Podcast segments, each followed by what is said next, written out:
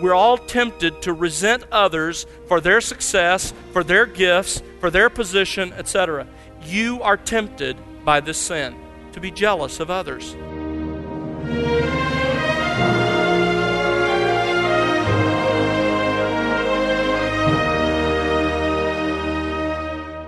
Welcome to The Word Unleashed with Tom Pennington. Tom is pastor-teacher at Countryside Bible Church in Southlake, Texas. What are the signs of personal obedience to the will of God?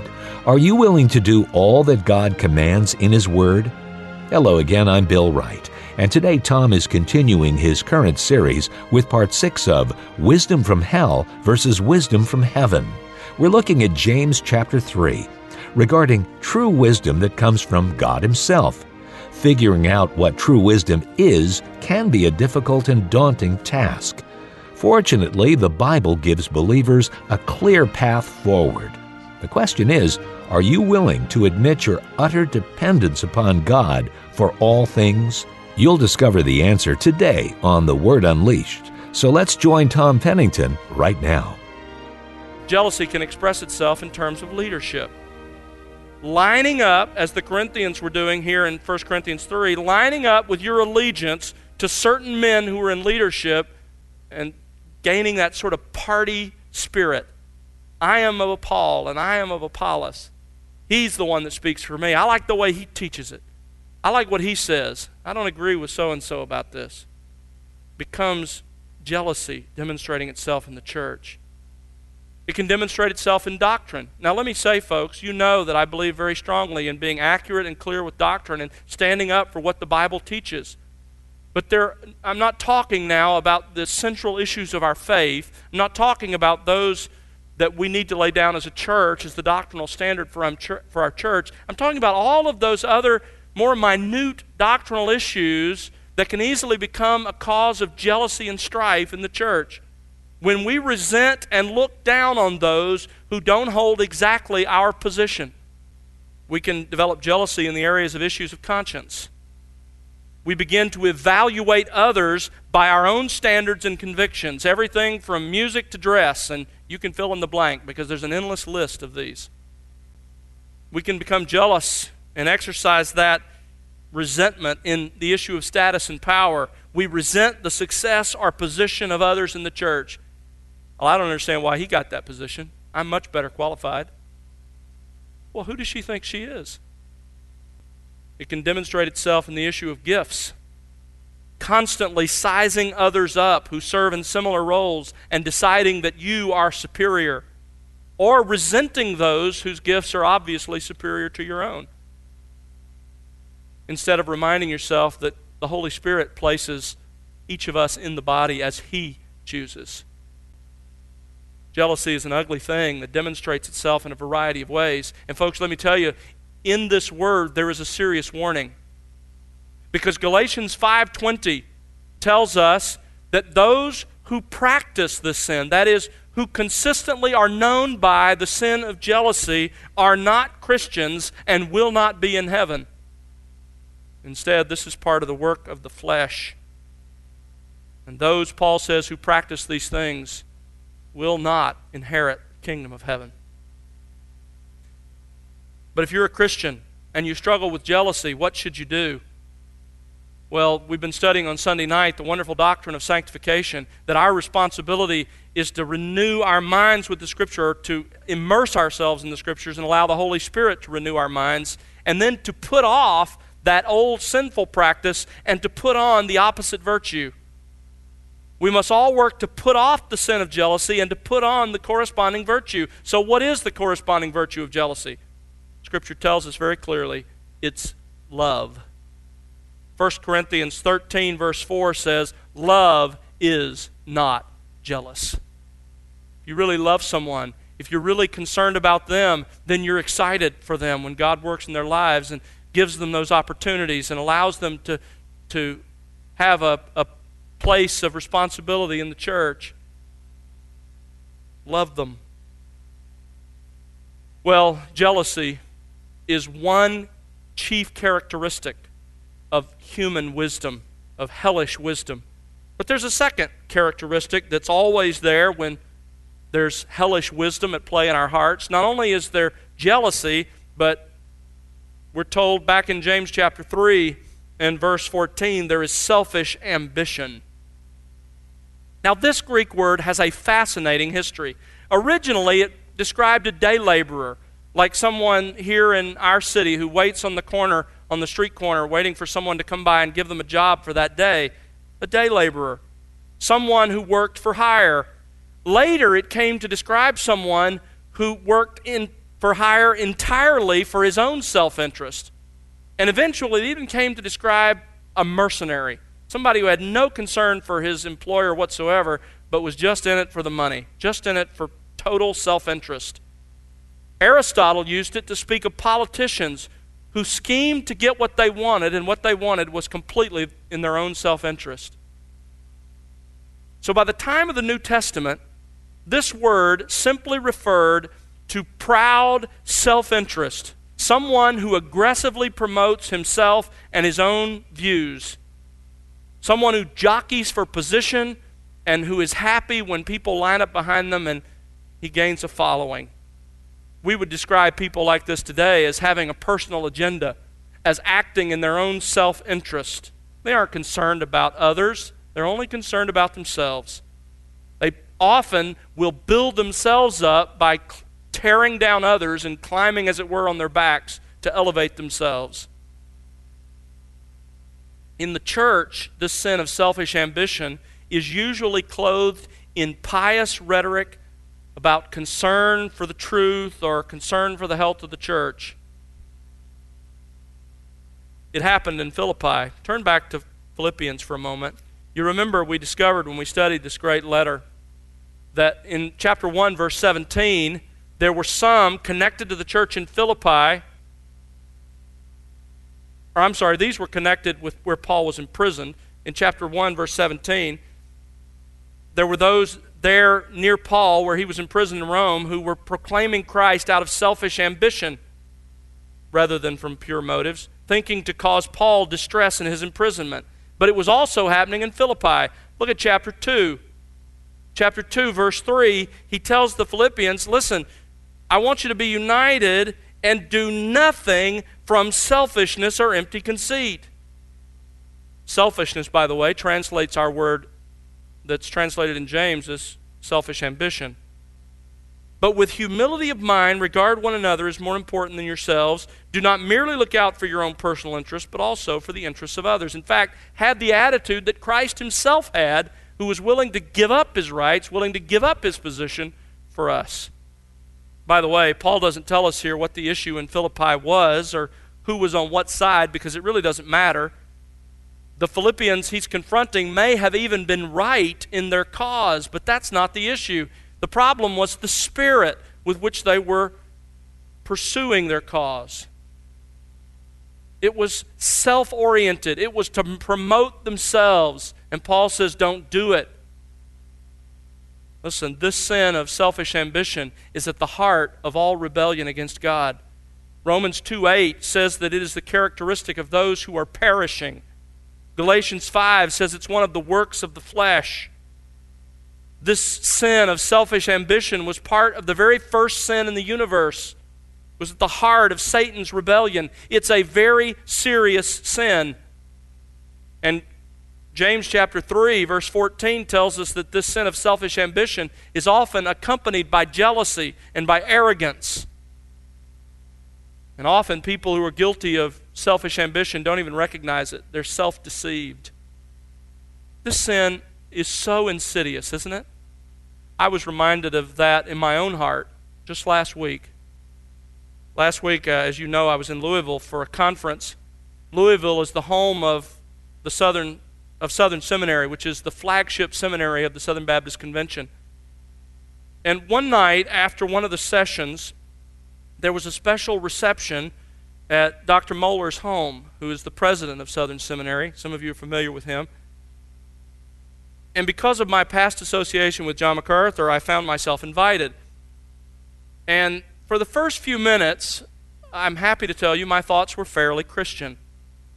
You know, I wondered why I had been included in such an august group that was assembling, and thought, you know, it's very gracious of someone to have thought to ask me to come. That's very gracious. But from there, I have to tell you, selfish ambition raised its head, and my thoughts went downhill from there. I suddenly found myself thinking ugly thoughts about using this occasion for self-promotion. It wasn't long those thoughts had come through my mind until I was reminded of something I'd been studying. Ironically, earlier that day, I'd been studying this very passage in preparation for this message. And as these thoughts began to come into my mind, like a thrust of a sword, the Spirit rebuked me with these words, "If there is selfish ambition in your heart." Listen, folks, we are all tempted by these sins. We must examine our hearts. Are we always talking about ourselves? Are we always the hero of our stories? Are we always trying to make ourselves look good to others? Do we tear others down in order to build ourselves up? Are we consistently motivated by jealousy and by self-interest? If so, James has some counsel for us. Notice what he says at the end of verse 14. We could translate it like this: don't sin against the truth by boasting of your wisdom. Don't sin against the truth by boasting of your wisdom. Douglas Moo, the commentator on the book of James, puts it this way: to boast about wisdom when one is displaying jealousy and selfish ambition is, in effect, to give the lie to the truth about what wisdom really is and wisdom does. In other words, you can't harbor jealousy and selfish ambition in your heart and really be wise or living in wisdom from God's perspective. And that's because these two sins are always the chief characteristics of hell's wisdom in whatever form it takes. It's always about self and promoting self and accommodating self. Now, verse 15 introduces us, takes us beyond the chief characteristics and introduces us to the origin or source of hell's wisdom. Notice verse 15. This wisdom is not that which comes down from above. Of course, he's reminding us of chapter 1, verse 17, where he says, every good gift comes down from above, that is, from the Father of lights, with whom there is no variation or shifting shadow. He says, listen, if your life, if your heart is characterized by jealousy and selfish ambition, then the wisdom you're living in is not the wisdom from above. It may be a form of earthly wisdom. There may be some cloak of wisdom to it. As Paul says in Romans 1, professing themselves to be what? Wise. They become fools. It may look wise from somebody's perspective, but it's not from heaven. It's not from God. So the natural question is, if it's not heaven's wisdom, if it's not from God, if it's not from above, what is the source of this wisdom? Well, James answers in three adjectives. He says in verse 15, it's not that which comes down from above, but is earthly. That is, it belongs to the earth. It has no connection to heaven whatsoever. And it is natural, literally soulish. This word is usually contrasted with that which is spiritual. It's not spiritual, it's merely human. But here's the scary part. It's not even ultimately human. He says it is demonic. The ultimate source or origin of all wisdom that stands opposed to God's wisdom is from demons. If you could trace all forms of counterfeit wisdom back to their source, it would be Satan himself. I mean, after all, where do you think jealousy and selfish ambition first appeared? The very first time these sins were practiced, they were practiced by Satan. The very first time they showed up in the universe, they were found in the heart of the covering cherub, Satan himself, who fell from the position that God had exalted him to. You know what James is saying here? He's saying if you embrace spiritual ideas, beliefs about truth, views of the world, worldviews that run contrary to God's wisdom as revealed in His Word, you have bought the lie You are believing satanic wisdom, and from God's perspective, you are a fool. Or if you're a believer and you embrace the truth of the Bible, but you find jealousy and selfish ambition in your heart, you are not truly practicing God's wisdom. Instead, you're practicing a wisdom that is earthly, of the earth, that is natural as opposed to spiritual, and that is ultimately demonic. So in his analysis of hell's wisdom, James has shown us the chief characteristics of hell's wisdom, the origin or source of it. In verse 16, he describes it by its results. Look at the results of hell's wisdom. For where jealousy and selfish ambition exist, there is disorder and every evil thing.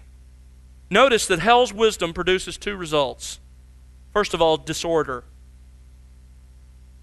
This Greek word literally means not put in place or out of order.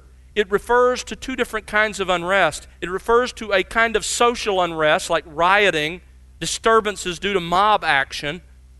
In this sense, it's talking about disruption in the church. In other words, listen carefully, people who struggle with jealousy and selfish ambition will eventually produce disputes and factions in the church.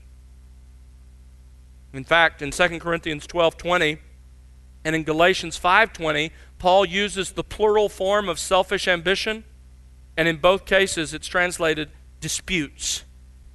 Because this is where selfish ambition always leads. People who want to promote themselves find themselves in conflict with others, and it produces fights. We'll learn more about that when we get to chapter 4. But the word disorder was also used of political unrest, of revolution, of insurrection against authority. In secular Greek, this word could even be translated as anarchy. Listen, God has established a variety of authorities in our lives. His word, of course, government and its officers, leaders in the church, bosses, parents, and others. We have all kinds of authorities in all of our lives. If we live by hell's wisdom, then rather than submitting willfully to God and to the authorities He's put in our lives, we will reject that authority. It may be overt rejection and rebellion, outright rebellion against that authority, or it might be more subtle. You know, like the kid, I may be sitting down on the outside, but I'm standing up on the inside. Disorder, rebellion, rejection of authority. You see, without the work of God's grace in our hearts, we will be driven by our jealousy and selfish ambition. That will lead to disputes and rebellion against the authorities God has placed in our lives. Disorder. Well, there's a second result that hell's wisdom always produces. Notice the end of verse 16, every evil thing.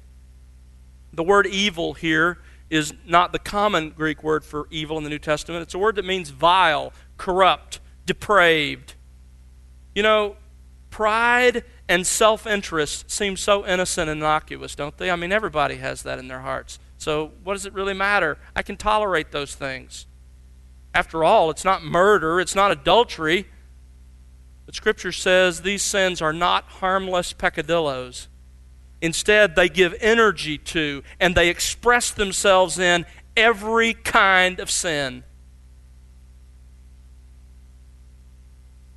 Every evil thing. You know, as I thought about verses 14 to 16, I was reminded of the fact that there was a time when these verses described every one of us. Or to put it in the words of the Old Testament prophet Isaiah, all of us, like sheep, had gone astray. Each one of us had turned to his own what? Way. We were only after ourselves. We were promoting self-interest. We were pursuing what we wanted, self-advancement, self-fulfillment, self-promotion. That's where worldly wisdom will always take you. But thank God, Isaiah doesn't leave us there. The second half of the verse says, but the Lord caused the iniquity of us all to fall on Christ. You see, believer, instead of treating us like the rebels that we are and taking our lives the very first time that we rebelled against Him in self-interest rather than interest in God, in grace, God let us live and allowed us to enjoy the good gifts of life that come from him. And he showed his love to us in such a profound way that he sent his son to die on the cross. And in that death, not only did he deal with the need for our forgiveness for these terrible sins, that was the heart of the atonement, the death of Christ. But he also gave us an amazing example of how to shed these sins in the interests of others. Turn back to Philippians chapter 2. I read it before, but I want you to see it in this context. Philippians chapter 2. Believer, here's what we're to do. Verse 3, Philippians chapter 2. Do nothing from self-ambition, selfish ambition or empty conceit. There's what you're to put off. So what do you put on? With humility of mind, regard one another as more important than yourselves. By the way, this isn't a woe is me, Eeyore sort of attitude. You know, nobody loves me, everybody hates me, think I'll go eat some worms. You know, that's not what he's talking about here. Humility is not thinking poorly of yourself. Humility is not thinking of yourself at all. It's thinking about others. Verse 4, do not merely look out for your own personal interests, but also for the interests of others. Focus on others. And if you have trouble seeing what that looks like in real life, think about Christ. Verse 5, have this attitude in yourselves, which was also in Christ Jesus. Think about what Christ did. He laid aside everything that was to his own advantage, and he became a slave to us all, even ultimately becoming obedient to the point of death. And not just any death, but the death of a common criminal on the cross. Why? Because he was more concerned about us than himself. There's the example to follow. If you're here this morning and you have to admit honestly that you're not a believer, that your life is controlled by, your heart is dominated by jealousy and selfish ambition. You live for self-fulfillment. You live to promote yourself. And you only show interest in others as it will promote you, as it'll make you look good. I plead with you this morning, based on the grace of God. You see, that's where we all were. There's nobody in this room that wasn't described like that. And we still struggle with the sin, but here's the difference. We've experienced God's grace, and I urge you this morning, if you are willing to turn from the anarchy of your heart, if you're willing to leave your own way, pursuing your own self-fulfillment, if you're willing to turn from what you know to be sin and to bow at the feet of Jesus Christ, as it were, and acknowledge him as not only your Savior but your Lord, the person to whom you will give account the rest of your life and in eternity, the one for whom you will now live instead of yourself, if you're willing to do that, to embrace him in faith, then God makes an amazing promise. He will pardon your rebellion. He will adopt you as his own child, and he will treat you as if you were as righteous as his own son, because he will credit to your account Jesus' perfect life. That's the grace of God. And I trust even today you will receive that amazing gift at the feet of Christ. Let's pray together.